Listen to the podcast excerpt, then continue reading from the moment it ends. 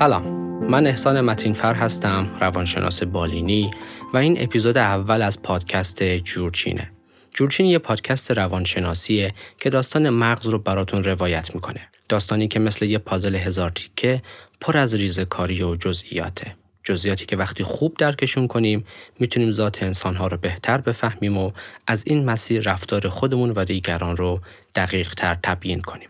توی پادکست جورجین در هر پرونده یک قطعه از پازل مغز رو براتون روایت می‌کنم تا ببینیم پدیده های فراگیری مثل فقر، قدرت، پورنوگرافی، شبکه های اجتماعی و اخبار، مهاجرت، عشق و شکست عاطفی، کمالگرایی و یه عالم مسئله دیگه چجوری روی مغز و عملکرد روانی ما تاثیر می‌ذارن و به تعبیری به ما شکل میدن. پادکست جورچین کار مشترک من و یه تیم بینظیر از بنیاد حرکت انسانیه. بنیاد حرکت انسانی یک انجیو هست که با کمک همکاران داخلی و بین المللی تلاش می‌کنه مردم رو نسبت به بیعدالتی های توزیع ثروت آگاه کنه و با جلب مشارکت های مردمی در جهت کاهش فقر مبارزه می‌کنه. این بنیاد با تشکیل کمپین هایی مثل میلیونرهای مردمی سعی می‌کنه در جهت کاهش و ریشهکن کردن فقر فعالیت کنه. بنیاد حرکت انسانی اسپانسر این پادکسته و اگه می‌خواین از فعالیت های این مجموعه دوست داشتنی بیشتر مطلع بشین به لینک هایی که در توضیحات پادکست هست مراجعه کنید.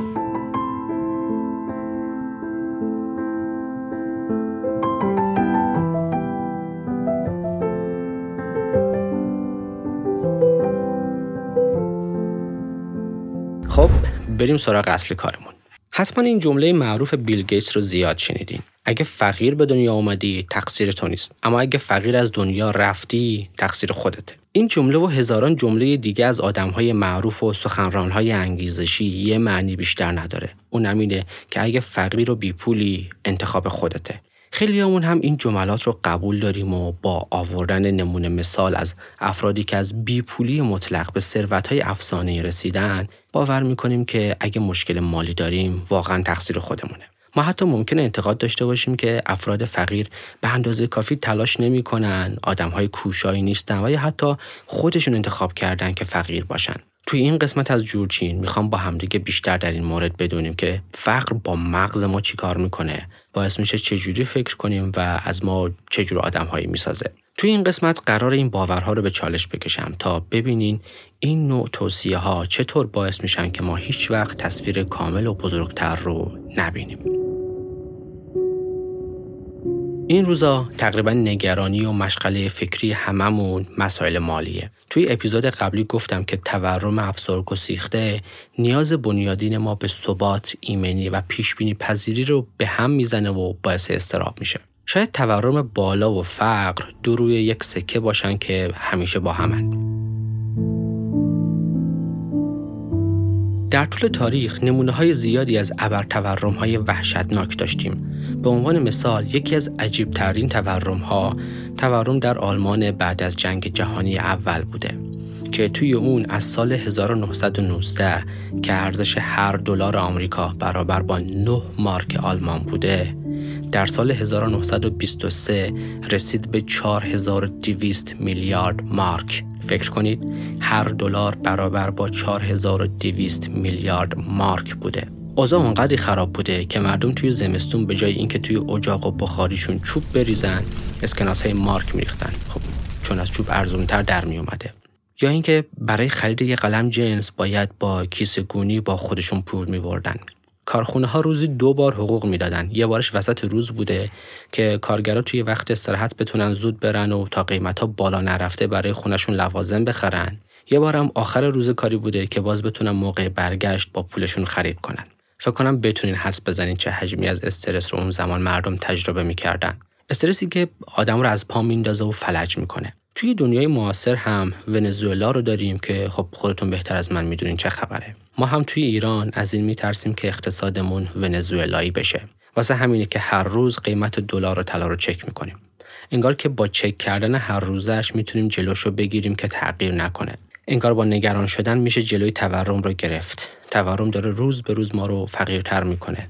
افراد بیشتری از طبقه متوسط رو به زیر خط فقر میفرسته و باعث بیشتر شدن شکاف طبقاتی میشه. طبق آمارهای رسمی یک سوم جمعیت ایران زیر خط فقر هستند.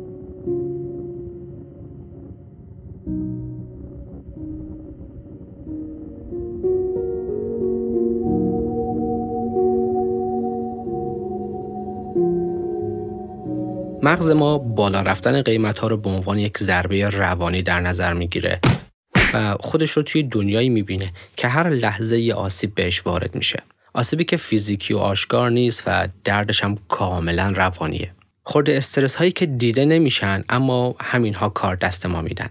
رابرت ساپولسکی استاد گروه علوم اعصاب دانشگاه استنفورد و یکی از محبوب ترین نویسندگان توی هیته عصب شناسی کتابی داره که من خیلی ازش یاد گرفتم. Why Zebras Don't Get Ulcer.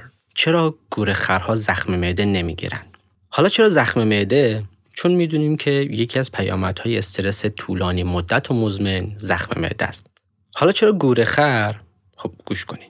توی این کتاب میگه گورخرها در طول زندگیشون چندین بار ممکنه توسط حیوانات شکارچی مورد حمله قرار بگیرن که حالا یا فرار می‌کنن و نجات پیدا می‌کنن یا اینکه به رحمت ایزدی میپیوندن. ساپولسکی میگه وقتی گورخرها با حمله یه شیر مواجه میشن استراب و وحشت خیلی زیادی رو تجربه می‌کنن استرس باعث ترشح شدن هورمونی به اسم کورتیزول میشه کورتیزول به گورخر کمک می‌کنه که تمام منابعش رو جمع کنه تا بتونه با موقعیت مقابله کنه.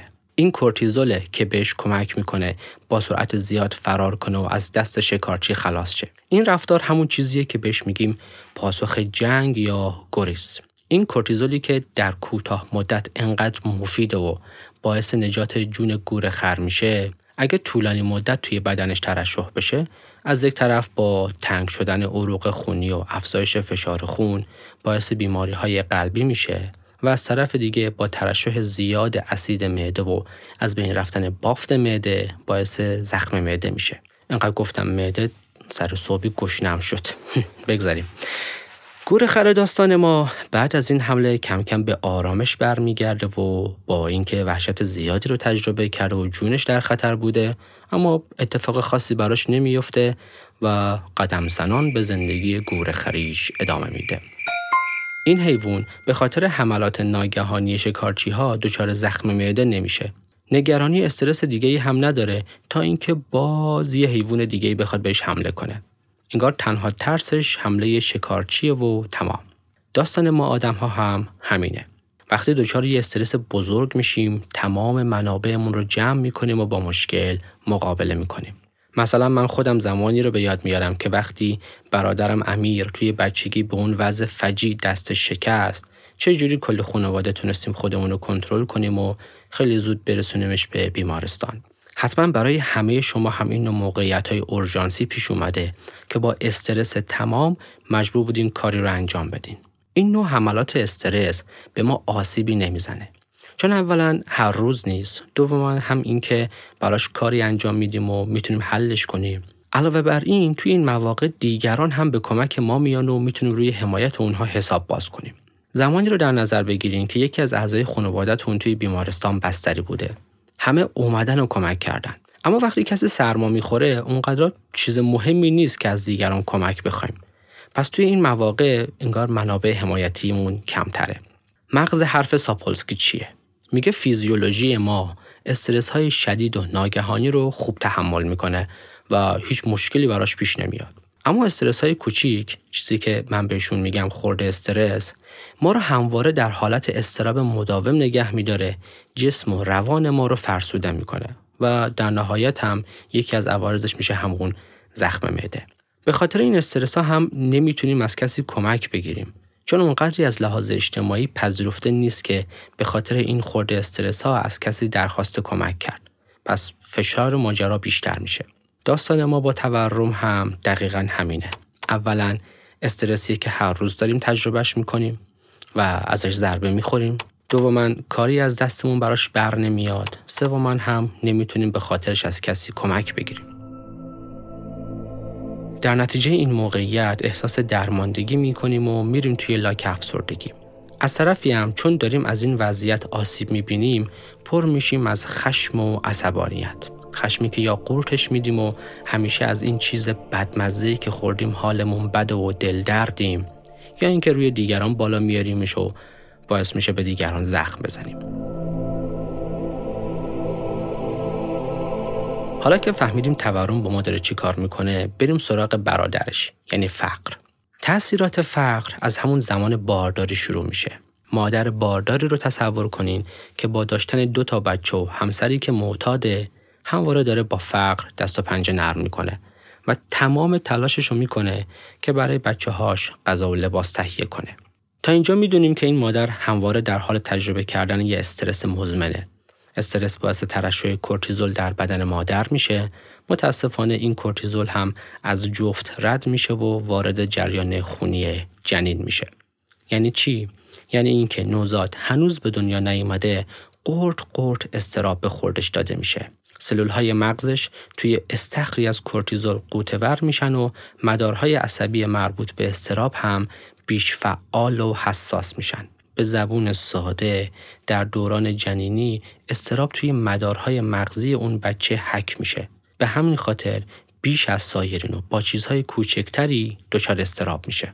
این استراب باعث گریه و بیقراری میشه به همین خاطر مادری که خودش مستربه کمتر به این بچه سر می‌زنه و آرومش می‌کنه. این در حالیه که داشتن ارتباط با مادر توی سه سال اول برای بچه مثل غذاست. باید همیشه باشه. کمبود ارتباط باعث میشه مغز بچه به خوبی رشد نکنه. پژوهش ها نشون داده بچه هایی که توی فقر بزرگ میشن ساختار مغزشون با بچه هایی که توی خانواده های متوسط بزرگ میشن متفاوته. مثلا توی امریکا بچه هایی که توی خانواده هایی با درآمد کمتر از 25 هزار دلار در سال بزرگ شدن نسبت به بچه هایی که توی خانواده با درآمد سالانه 150 هزار دلار بودن هیپوکامپشون 6 درصد کوچکتره. این یعنی توی اون قسمت سلول های مغزی کمتری دارن. می‌دونیم که هیپوکامپ یکی از مهمترین کارهاش ساختن و ایجاد حافظه است. اگه هیپوکامپمون آسیب ببینه دیگه از اون لحظه به بعد نمی‌تونیم خاطرات و حافظه جدید بسازیم. اگه فیلم ممنتو ساخته نولان رو ببینین کاملا متوجه میشین ناتوانی در ساختن حافظه جدید یعنی چی. یه پژوهش دیگه نشون داده که بچه های خانواده های کم درآمد توی قسمت هایی از مغز که مربوط به زبان و پردازش های پیچیده است کورتکس مغزی نازکتری دارند این یعنی داشتن نقص توی تصمیم گیری، حل مسئله و برنامه ریزی برای آینده. بچه ها به خاطر داشتن این نقایص هم توی تحصیل پیشرفت چندانی نمی کنن. هم در بزرگسالی نمی‌تونن به خوبی نقششون رو در جامعه ایفا کنن که در نهایت منجر به بیکاری و اعتیاد میشه. جالبه بدونید که فقر باعث کاهش تفکر آینده نگر و ضعف در به تأخیر انداختن لذت میشه.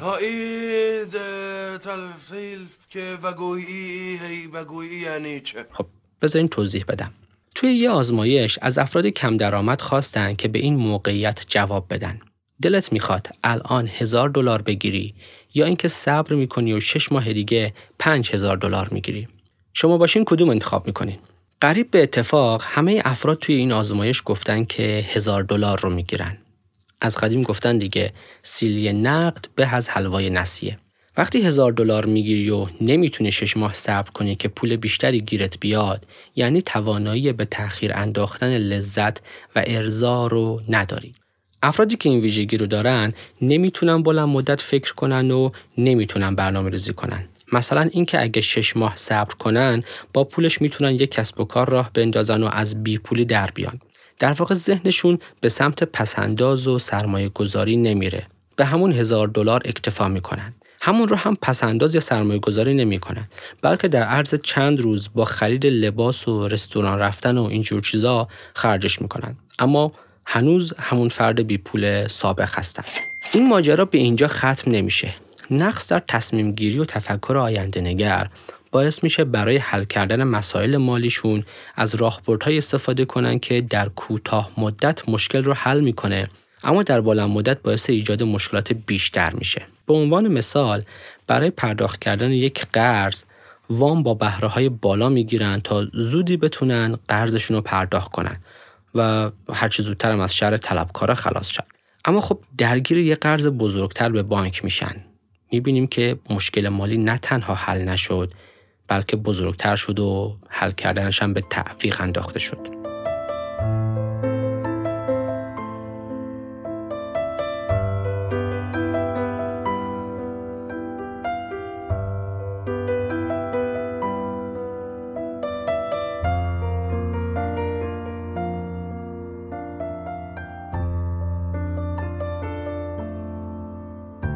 فقر باعث میشه که افراد احساس کنن کنترلی روی زندگیشون ندارن. فرد با خودش فکر می‌کنه که چیزی در اختیار من نیست و نمی‌تونم چیزی رو تغییر بدم.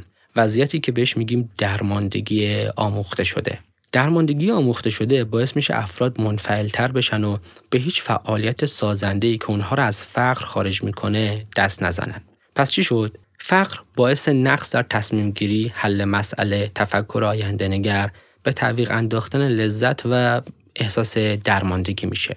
این روال باعث میشه افراد راهبردها و استراتژی هایی که بهشون کمک می‌کنه از فقر خارج بشن رو به کار نگیرن و در نتیجه فقر خودش خودش رو باز تولید می‌کنه.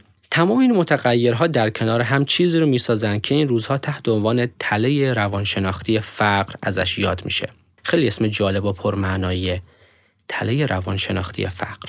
یعنی چه اتفاقی برای افرادی کم درآمد میفته که توی فقر گیر می‌کنن و ازش به سختی می‌تونن بیرون بیان فکر می‌کنم توضیحاتی که دادم خوب بتونه این ضرب المثل قدیمی رو تبیین کنه که پول پول میاره تله روانشناختی فقر دقیقا نشون میده که بودن در فقر باعث تصمیم های اقتصادی ناکارآمد و تشدید فقر میشه و از طرف دیگه داشتن پول باعث تصمیم های اقتصادی بهتر و در نتیجه افزایش ثروت میشه.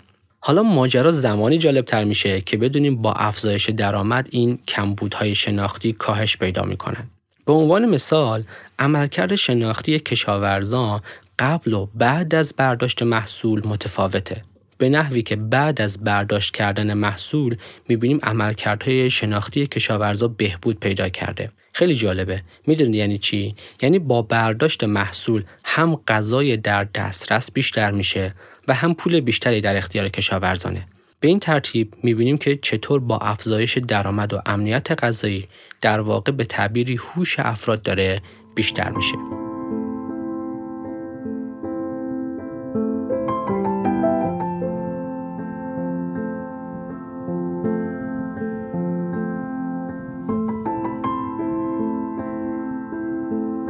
در همین راستا توصیه می‌کنم کتاب فقر احمق می‌کند رو حتما بخونید. بهتون بینش های جالبی میده. پس با این توضیحات می‌بینیم که حرف بیل گیتس چندان دقیق نیست. تله روانشناختی فقر مفهومیه که نشون میده فقر چطور خودش رو باز تولید می‌کنه. به قول همین کتاب فقر احمق می‌کند در واقع افراد به این خاطر تصمیمات بدی می‌گیرن که فقیر هستند افراد فقیر و کم درآمد خودشون نخواستن که توی این وضعیت باشن. شاید ما هم اگه جای اونها بودیم همین می شدیم. شاید شاید تفاوت افراد فقیر و ثروتمند فقط در موقعیت هاشون باشه. شاید. اصلا قصدم این نیست که یه نگاه خطی و علت معلولی داشته باشم. مسلما فقر یه پدیده چند بودیه اما من فقط خواستم اینجا به یه بودش اشاره کنم. ممکنه این سوال رو از من بپرسین که حالا که هممون گرفتار تورم بالا و بیکاری و بیپولی شدیم چجوری از خودمون و مغزمون محافظت کنیم. خب اینجا می‌خوام یه سری نکاتی رو بگم که ترکیبی از روانشناسی و اقتصاده. جالبه بدونید که ما علمی داریم تحت عنوان اقتصاد رفتاری که ترکیبی از روانشناسی و اقتصاده و به بررسی رفتارها و تصمیمهای اقتصادی انسانها می‌پردازه. حالا بریم سراغ نکات. اول از همه یادتون باشه که بهترین راه مبارزه با فقر و بیپولی آموزشه. آموزش هایی که باعث افزایش توان اقتصادی شما میشه. سعی کنید مهارتی یاد بگیرید که بتونید باهاش کار کنید و درآمد داشته باشید. اگه با مهارتی که دارید و درسی که خوندین نتونستین کار خوبی پیدا کنین مطمئن باشید که باید یادگیری یه مهارت جدید رو از همین الان شروع کنید. این بار با بررسی های بیشتر مشخص کنید که بازار کار به چه مهارتی نیاز داره برین و همونو یاد بگیرید. بعد از اون هم سعی کنید دانش مالی و سرمایه گذاری رو به خوبی کسب کنید. در واقع هوش مالیتون رو بالا ببرید. دوم منابع درآمدیتون رو افزایش بدین. اگه کار و منبع درآمد دارین بگردین دنبال منابع درآمد دوم و سوم. برای داشتن امنیت اقتصادی حتما باید منابع درآمدیتون رو افزایش بدین. آموزش ببینین، مهارت یاد بگیرین و به منابع درآمدیتون اضافه کنین. چیزی که آدم ها رو از بیپولی نجات میده آموزش و مهارته. سوم به این فکر کنید که با وقتاتون چیکار می‌کنید. توی اپیزود قبل گفتم یه اپیزود کامل هم در موردش مفصل صحبت می‌کنم. از شبکه های اجتماعی بیاین بیرون. افراد نزدیک به 6 تا 8 ساعت به اندازه یه شیفت کاری دارن توی شبکه های اجتماعی میچرخن و آخرش چی گیرشون میاد؟ سردرد، ضعف بینایی، مشکل خواب، افسردگی و استراب. از همه مهمتر این که یه شیفت کاری برای زاکربرگ و پالدروف کار می‌کنن اما اونا حقوقشون رو نمیدن. از وقتاتون برای یادگیری های جدید استفاده کنین. یادتون باشه که بهترین محل برای سرمایه گذاری خودتون هستین. بهترین سرمایه هم وقت و انرژی و هوشتون هست. مسلما با استفاده از اینها می‌تونین توی زندگی مالیتون تغییرات مثبت ایجاد کنین. خیلی از مهارت ها رو میشه در عرض یک ماه یاد گرفت و بعدش وارد بازار کار شد. چهارم این که مراقب باشین دچار درماندگی و انفعال نشین. اگه هم دچارش شدین سعی کنین ازش بیاین بیرون. چه جوری؟ من یه تئوری دارم که توی اتاق درمان برای مراجعم خیلی ازش استفاده می‌کنم. اسمش هست تئوری یک درصد. یعنی چی؟ یعنی اینکه تغییر یک شبه و با یه بشکن زدن امکان پذیر نیست. اینا کار هری پاتره که بگه آبرا، کادابرا و همه چیز عوض شه. توی تئوری یک درصد من میگم فقط کافیه که شما هفته یک درصد تغییر کنی. فقط یک درصد اونم در طول یک هفته. کار سختی به نظر نمی‌رسه. هر سال 52 هفته است و اگه شما هفته یک درصد تغییر کنی در عرض دو سال به اون جایی که می‌خواستی رسیدی. اگه احساس انفعال می‌کنین سعی کنید هفته یک درصد نسبت به هفته قبل برای به دست آوردن درآمد بیشتر فعالیت کنین فقط یه درصد اینجوری می‌بینین که چطور تغییرات سرعت می‌گیره.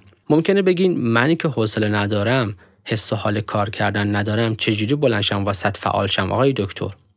خب بذارین حرف آخر رو اول بزنم. ما برای انجام دادن کارهامون نیازی به حس و حال و انگیزه نداریم. واجب شد یه تریک مغزی رو براتون توضیح بدم. ما فکر می‌کنیم باید حتما حس و حال داشته باشیم تا بتونیم کاری رو انجام بدیم. اما واقعیت اینه که ماجرا کاملا برعکسه. تا قیام قیامت هم که صبر کنی حس و حال نمیاد. اتفاقا باید شروع کنی به انجام دادن کار انگیزش پشت سرش میاد.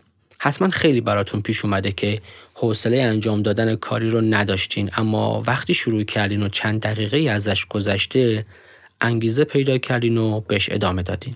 می‌دونم شروع کردن کارها سخته. برای همین همیشه این مثال بادکنکی رو می‌زنم.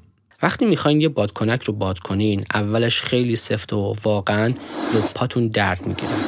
اما کم کم می‌بینید که هرچه بادکنک بیشتر باد میشه از سفتی و سختیش کمتر میشه. ماجرای ما هم با انجام دادن کارها دقیقا همینه. هرچی بیشتر انجام میدیم از سختیش کم میشه.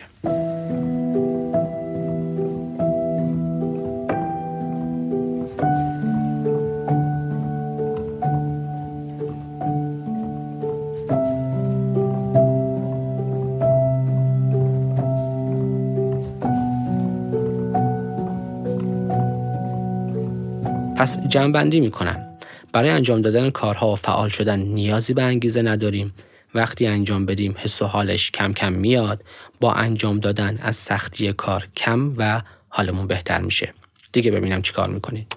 پنجم خریدهای حوسی نکنین خیلی از ما یه عالمه چیزهایی خریدیم که یا بعد از برگشتن به خونه پشیمون شدیم و زدیمش توی سرمون یا اینکه یه گوشه انداختیم و هیچ استفاده ازش نمی کنیم. هرچه بیشتر از این وسایل داشته باشیم یعنی خریدهامون بیشتر مبنای هوس و جوگیری داشته پس یه لیست از کالاهایی که بی استفاده یک کنار افتادن تهیه کنین تا ببینین چه آسیب بزرگی در طول این مدت به خودتون و جیبتون زدین. اگه هم نمی‌تونید جلوی خرید کردنتون رو بگیرین چاره در اینه که یا وقتی میرین بیرون با خودتون حداقل پول رو ببرین یا اینکه پولهاتون رو بدین به یه آدم امین که هر موقع لازم داشتین خورد خورد ازش بگیرین. گذاشتن اینجور ترمزهای محیطی باعث میشه پول کمتری خرج کنین. متاسفانه یا خوشبختانه این ترمزهای محیطی خیلی بیشتر از اراده شخصی برای خرج نکردن موثره. ششم اگه معتاد به خرید هستین حتما به روان درمانگر مراجعه کنین. یه عده هستن که بهشون میگیم هالیک یعنی معتاد به خرید. این افراد به فرایند خرید کردن و کارت کشیدن اعتیاد دارن و توی خونهشون یه دنیا کفش و لباس و وسایل بی استفاده دارن. اینا اصولا وقتی حالشون بده، غمگین یا مضطرب هستن برای اینکه حال بدشون رو فراموش کنن و کمی سر کیف بیان میرن خرید می‌کنن. اگه جزو این دست از افراد هستین حتما توصیه می‌کنم به یه روان درمانگر مراجعه کنین. هفتم اول سرمایه گذاری و پسنداز بعد خرج. یاد بگیرید که هر ماه بعد از گرفتن حقوق و کنار گذاشتن قسط و هزینه های ماهیانه اول مقداری از پولتون رو بذارین کنار رو پسنداز کنید بقیهش رو برین خرج کنید. یعنی شعارتون همیشه باید این باشه. اول پسنداز لطفا بعد از پسنداز هم حتما با پولتون سرمایه گذاری کنین. پولاتون رو توی بانک نگه ندارین که مثلا بخواین ازش سود بگیرین. مثل یخی که گذاشتیش جلوی آفتاب ارزش پولتون کم میشه و از بین میره. همیشه در جایی سرمایه گذاری کنید که یا ارزش پولتون رو حفظ می‌کنه یا اینکه نرخ سودش بالاتر از نرخ تورمه. چقدر شبیه مشاوران اقتصادی شدم. یادم رفته که روانشناسم.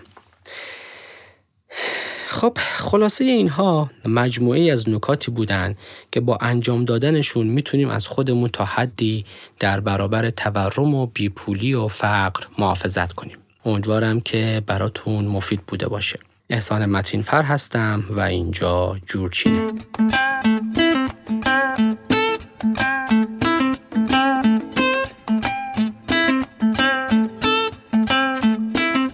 چیه رفیق تیپمو نمی‌خوره به هم نه؟ انگار که یه جورایی شما اشراف ساده این ماه زاده نه عزیزم یه سری چیزا رو شما ها داشتین ما نداشتین ما وان داشتیم شما نداشتین شما وان داشتین ما نداشتین ما با دست تو مدرسه آب میخوردیم. لیوان داشتین ما نداشتین بازی موتیله و تشتک بود.